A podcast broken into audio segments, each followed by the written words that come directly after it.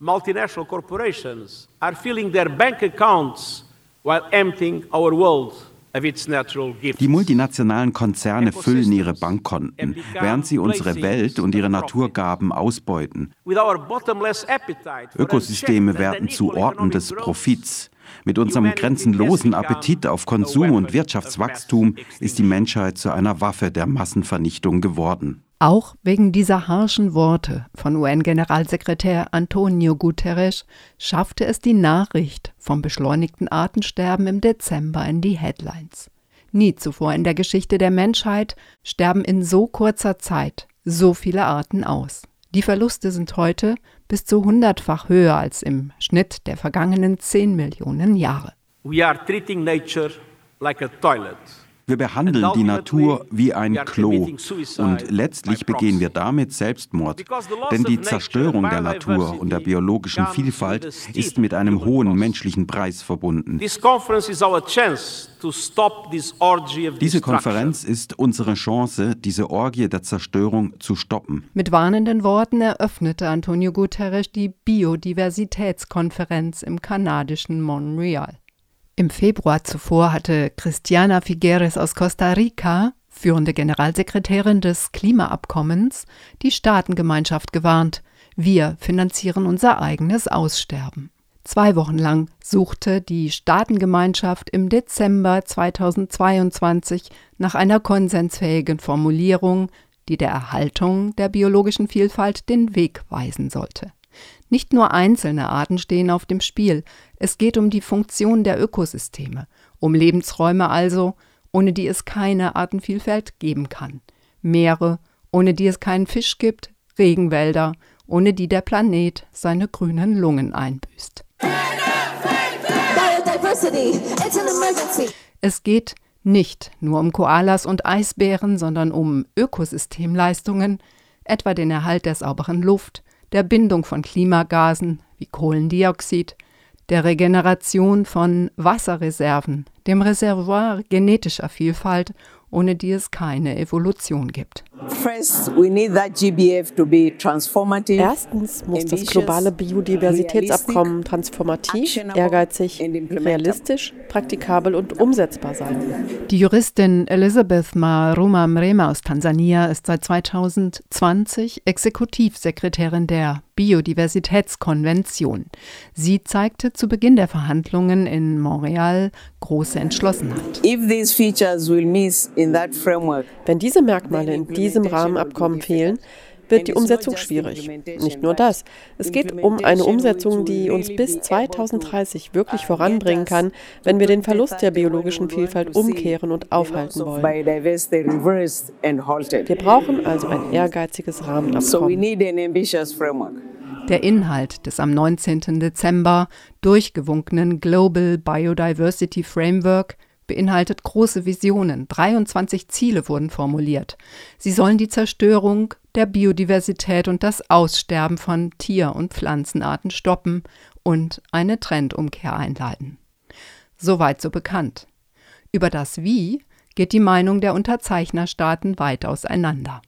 Ein Grund dafür, warum weder Indikatoren noch konkrete Verpflichtungen vereinbart wurden. So sollen, Zitat, die schädlichen Wirkungen und Umweltrisiken durch den Einsatz von Pestiziden und Dünger in der Landwirtschaft bis 2030 halbiert werden. Was auf den ersten Blick gut klingt, ist am Ende kaum greifbar. Viele der 23 Ziele sind schwammig formuliert, sie sind der kleinste gemeinsame Nenner, auf dessen Basis in den kommenden Jahren weiterverhandelt wird. Daher fehle dem Abkommen der Biss, klagen Umweltverbände. Es heißt eben nicht, die Düngermengen seien auf eine bestimmte Menge zu begrenzen. Und wie die schädliche Wirkung der Pestizide gemessen wird, bleibt auch vorerst offen. Das Resultat ist eines der Interessenkonflikte. Schwellen- und Entwicklungsländer sperrten sich gegen verpflichtende Standards.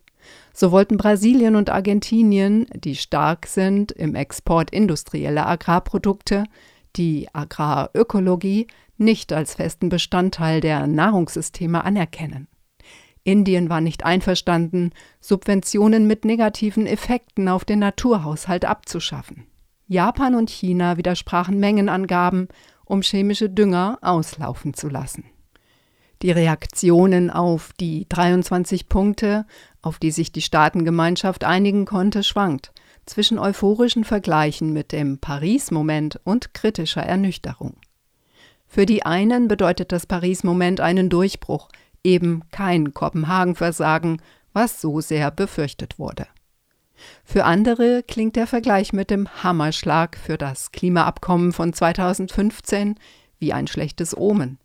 Allen in Paris verschriftlichten Absichtserklärungen zum Trotz schreitet der Klimawandel bis heute weitgehend ungestört voran. Es gibt berechtigte Zweifel daran, dass die anvisierten Ziele durch eine noch zu definierende Politik der Mitgliedstaaten faktisch erreicht werden können. Zudem genügt der anvisierte Schutz von 30 Prozent der Meeresfläche und der Landfläche, wenn die anderen zwei Drittel weiter über das Maß ihrer Fähigkeiten hinaus sich zu regenerieren ausgebeutet werden? Die Interessenskonflikte sind beim Biodiversitätsabkommen ähnlich gelagert wie im Klimaabkommen. Im Raum schwebt die ungelöste Frage nach einem gerechten Ausgleich zwischen den sogenannten Entwicklungsländern und den Industriestaaten, die zur Krise der Ökosysteme und zum Artenschwund einen viel gewichtigeren Beitrag geleistet haben als die Menschen im globalen Süden. Reichere Länder sollen ärmeren Ländern bis 2025 rund 20 Milliarden Dollar jährlich zahlen. Ein monetärer, die wegdebattierten anvisierten Lösungsideen kreisen um die gleichen strittigen Fragen. Welche Strategie wird die Trendwende schneller einleiten, eine robuste beziffern sich auf 30 Milliarden Euro. Eine Finanzierung des Schutzes intakter Natur weltweit ist für 20 Milliarden Dollar kaum zu haben.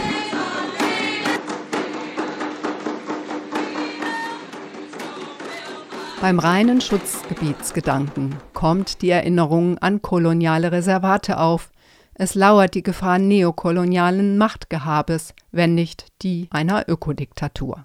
Am anderen Ende droht die kapitalistische Verwertung zum Nutzen derjenigen, die die Bankkonten haben und zum Leid aller anderen, die ohne den Wald ihre Existenz einbüßen, ohne intakte Böden keine Ernten einfahren, ohne Viehherden leere Teller und ohne Fisch kein Einkommen haben. Ein alter Streit. Hundreds taking to the streets in Montreal with a clear message for world leaders.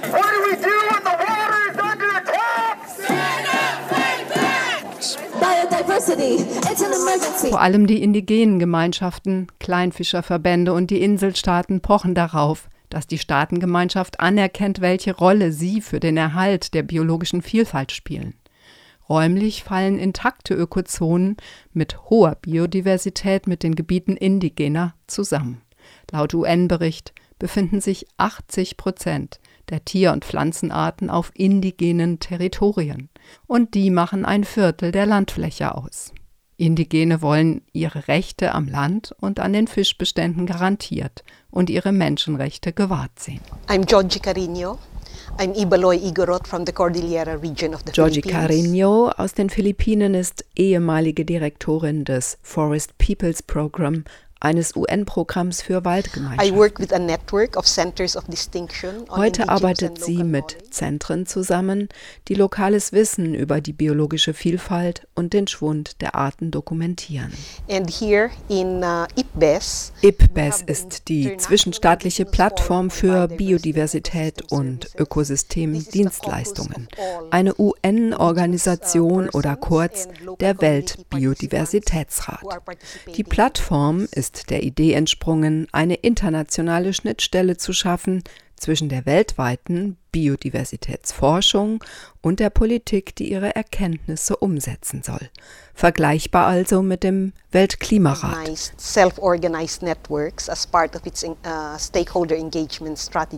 es gibt das Internationale Indigene Forum für Biodiversität und Ökosystemleistungen. Das ist ein selbstorganisiertes Netzwerk von Indigenen.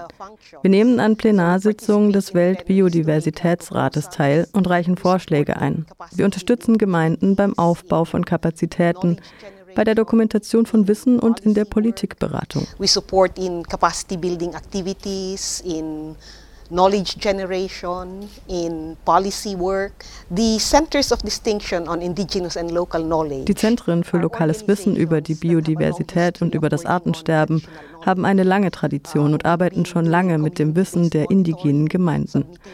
Wir schicken Berichte an die UN und fördern partizipative Forschung.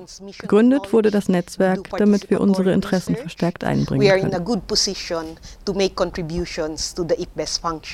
Der Beitrag dieser Foren ist von großem Wert. Insofern schmückt sich die internationale Biodiversitätspolitik durchaus mit den Federn derer, die das Wissen über den Artenschwund akribisch dokumentieren, nicht als bezahlte Wissenschaftlerinnen, sondern als Betroffene, denn ihre Ressourcen, ihr Land und ihre naturverträgliche Nutzungsweise sehen sie schwinden. Doch bisher haben ihre jahrzehntelangen Klagen über den Verlust von Naturräumen der Zerstörung keinen Einhalt bieten können. Daher der Protest vieler Indigener, die vor allem ihre Bedürfnisse in das Abkommen einbringen wollten. Doch wie kann über anerkennende Gesten hinaus eine Wende stattfinden, die der Zerstörung Einhalt gebietet. Wie, das ist die große Unbekannte, kann die Weltgemeinschaft von dem Wissen um das Ausmaß der fortschreitenden Zerstörung ins Handeln für den Erhalt der Lebensräume kommen. Quite often we're providing the science in the assessments, which is what assessments do. Uh, Oftmals liefern wir Bewertungen über den Verlust, aber oft wollen die Entscheidungsträger eigentlich Lösungen oder praktische Schritte zur Bewältigung der Probleme. Sabrina Masingila vom African Center for Biodiversity macht sich in einem Gespräch mit der ITC Group Gedanken über die Rolle derjenigen, die von zerstörten Ökosystemen sehr direkt betroffen sind. Die Botschaft, dass wir einen transformativen Wandel brauchen, ist wirklich wichtig. Wir müssen uns mehr auf praktische und auch positive Beispiele konzentrieren.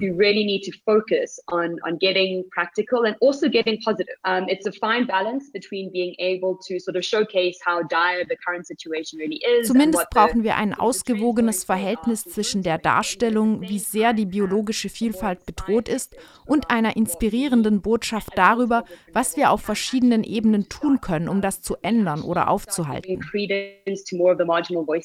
Wir haben uns entschieden, den Stimmen der Einheimischen mehr Glauben zu schenken und Geschichten von Menschen festzuhalten, die etwas anders machen, die einen Unterschied machen, die aber nicht unbedingt eine Plattform haben, um ihre Erfahrungen zu teilen. Eine Lücke besteht doch darin, Menschen einzubeziehen, die vor Ort etwas tun, die transdisziplinäre Forschung mit lokalen Entscheidungsträgern und Gemeinschaften betreiben. Offensichtlich zweifelt Sabrina Masingila daran, dass noch mehr Dokumentationen über den Verlust alleine zu einer Trendwende führen.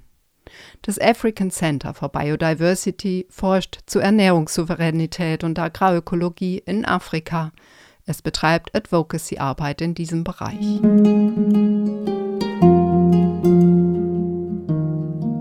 Naturschutzverbände sehen, nicht zu Unrecht, in der Natur die beste Partnerin bei der Eindämmung des Klimawandels.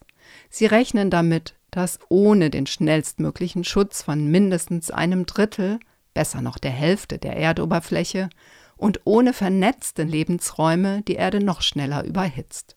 Die Folgen sind bekannt. Ohne intakte Korallenriffe und Mangroven werden Küsten noch schneller zerstört. Ohne intakte Bergwälder gehen Schlammlawinen ab und Flüsse treten großräumig über die Ufer mit der bekannten zerstörerischen Kraft. Biodiversität ist wie eine Versicherung gegen Wetterextreme und deren Folgen die Vielfalt der Arten und die vielfältigen Funktionen von Ökosystemen lassen sich nicht auseinander dividieren. Andere verstehen unter dem Rechnen mit der Natur harte Zahlen und dividieren gerne. Das Davoser Weltwirtschaftsforum 2020 hat in einer Studie ermittelt, mehr als die Hälfte des globalen Bruttoinlandsproduktes hängt von der Natur ab, also von intakten, stabilen Ökosystemen. Zitat 44 Billionen Dollar an wirtschaftlicher Wertschöpfung, mehr als die Hälfte des weltweiten BIP, sind mäßig oder in hohem Maße von der Natur und ihren Leistungen abhängig und folglich den Risiken von Naturschäden ausgesetzt. Zahlreiche Wirtschaftszweige, etwa die Getränke- oder Kosmetikindustrie, sind auf nachhaltig genutzte Wälder angewiesen, Landwirtschaft und Imkerei auf eine funktionierende Bestäubung und auf gesunde Böden. Die Leistung der globalen Wirtschaft könne, so hieß es in Davos, um 2,7 Billionen US-Dollar sinken, wenn Ökosysteme bis 2030 kollabieren, wenn im Agrarsektor die Bestäuber fehlen und im Meer die Fische. Die internationale Initiative Business for Nature hat im Dezember in Montreal Druck gemacht. Man müsse sich für die ökonomischen Werte der Ökosystemleistungen stark machen. Rund 330 Unternehmen aus 50 Ländern, darunter IKEA, Nestle und RWE, stellen fest, auf einem toten Planeten gibt es keine Wirtschaft. Eine positive politische Rückkopplungsschleife könne beides retten, die Natur und die Wirtschaft. Im Rahmenabkommen steht nun, Subventionen und Fehlanreize in Produktionsweisen, die die Umwelt schädigen, sollen weltweit um 500 Milliarden US-Dollar pro Jahr gekürzt werden. Eine Studie, ebenfalls von Business for Nature initiiert, errechnete, dass umweltschädliche Wirtschaftsweisen weltweit mit mindestens 1800 Milliarden Dollar jährlich subventioniert werden. Das geht so. Im Amazonas bekommen Betriebe Steuererleichterungen, die mit Soja- und Rindfleischproduktion den Regenwald zerstören. Die EU hat zwar eine eigene Biodiversitätsstrategie, doch sie vergibt im Rahmen ihrer gemeinsamen Agrarpolitik, kurz GAP, umfangreiche Finanzhilfen für die Intensivlandwirtschaft. Im Nahen Osten fördern Regierungen Geschäftsmodelle, die dazu beitragen, dass die letzten Grundwasservorräte versiegen. Das sind nur wenige Beispiele der finanzierten Naturzerstörung. Sie zeigen, nicht konsistente Politiken konterkarieren ständig alles Bemühen um den Schutz der Ökosysteme. Ob in Land, Bau oder Energiewirtschaft, die Finanzhilfen der Staaten für umweltschädliche Wirtschaftsweisen und für die Förderung fossiler oder gar grün bemäntelter und keineswegs klimaneutraler Energie summieren sich weltweit auf 1800 Milliarden Dollar. Da ein großer Teil der Subventionen aus den Industriestaaten kommt, wird die Praxis der Zerstörung exportiert, vielfach in den globalen Süden. Die Anerkennung der gewichtigen Rolle, die Indigene beim Schutz der Natur spielen, hat daher einen faden Beigeschmack, wenn eine politische Praxis gleichzeitig zu Vertreibungen führt oder Naturzerstörung fördert. Wie lässt sich hier gegensteuern? Das Lager, das eine Bepreisung von Natur und Naturzerstörung befürwortet, wurde mit dem neuen Abkommen auf jeden Fall gestärkt. Der aus Indien stammende Wirtschaftswissenschaftler Partha Dasgupta hatte im Corona-Jahr 2020 Daten über das Verhältnis von Ökonomie und biologischer Vielfalt zusammengestellt. Er fragte, warum muten wir der Natur Abfälle, Abwasser und Abgase in einem Ausmaß zu, das sie nicht verkraften kann? Warum entnehmen wir der Natur deutlich mehr Ressourcen, als sie regenerieren kann? Den gewaltigen Subventionen in die Naturzerstörung stehen das Gupta zufolge viel zu wenige Investitionen in den Erhalt der Natur gegenüber. Er meinte, wir bezahlen uns praktisch noch dafür, dass wir die Natur aufzehren. Und schlägt vor, das Naturkapital müsse erfasst, die Natur monetarisiert und ihre Dienstleistungen in Geldwert ausgedrückt werden. Nur dann kann man bilanzieren. Nur dann kann Erhalt oder Zerstörung der Natur in Entscheidungsprozesse eingehen. Hier bimmeln bei vielen die Alarmglocken. Zwar könnte hier und da die destruktive Wirkung der Wirtschaft offengelegt werden, wenn Risiken und Umweltveränderungen negativ zu Buche schlügen. Und die eine oder andere Investition, so hofft es auch die Bundesumweltministerin Steffi Lemke, würde dann vielleicht nicht getätigt. Diese Bepreisungsbrille auf die Natur machte aber auch den Weg frei für naturbasierte Kompensationen. Doch gleicht eine Aufforstung etwa oder der Schutz eines Feuchtgebietes in den Ländern des globalen Südens den Naturverbrauch der Industrieproduktion im globalen Norden aus? Ein paar Bäume pflanzen zum Ausgleich für das Betanken von Flugzeugen ist weder klimaneutral noch schützt es die Biodiversität, das ist inzwischen bekannt.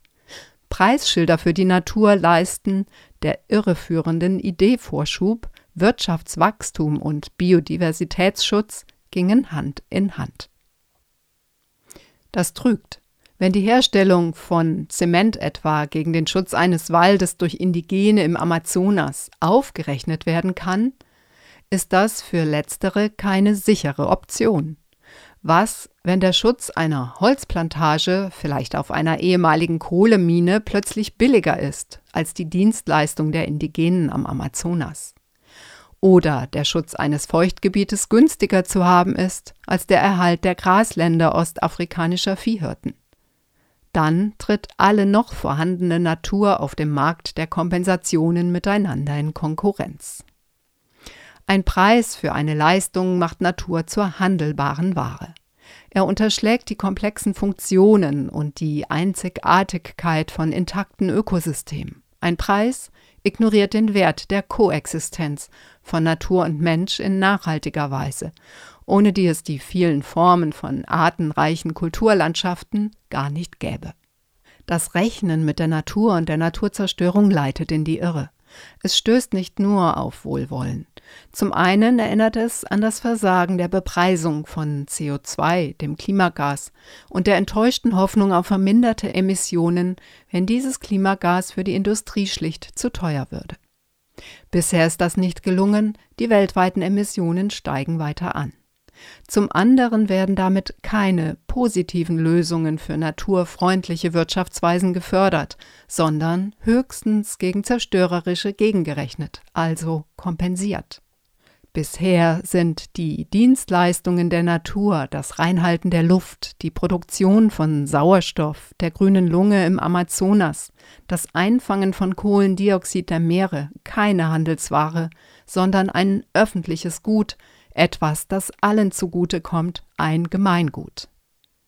Wenn aber Ökosystemleistungen bepreist und auf Märkten gehandelt werden, mutieren sie zu privatem Eigentum.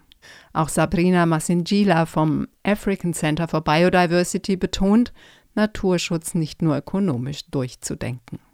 This obsession we have with scaling up wir müssen uns von der Vorstellung verabschieden, dass wir immer größer werden müssen und mehr darüber nachdenken, was es eigentlich bedeutet, die Wirkung zu vergrößern. Wir sollten dorthin schauen, wo vor Ort etwas Positives passiert und es zulassen. Dann haben wir eine wirklich gute Story, von der wir lernen können. Aber wir dürfen nicht einfach alles kopieren, sondern sollten den Kontext, die lokale Geschichte und soziale Kultur achten. Es geht also um grundlegende Wertvorstellungen darüber, wie eine nachhaltige Zukunft für Mensch und Natur aussehen könnten. Wir sollten die Vielfalt, die wir auf dem Kontinent haben, wirklich wertschätzen und nicht versuchen, alles nur zu kopieren. And to move into a sense so we can actually really appreciate the diversity that we have on the continent not try to make everything look exactly the same.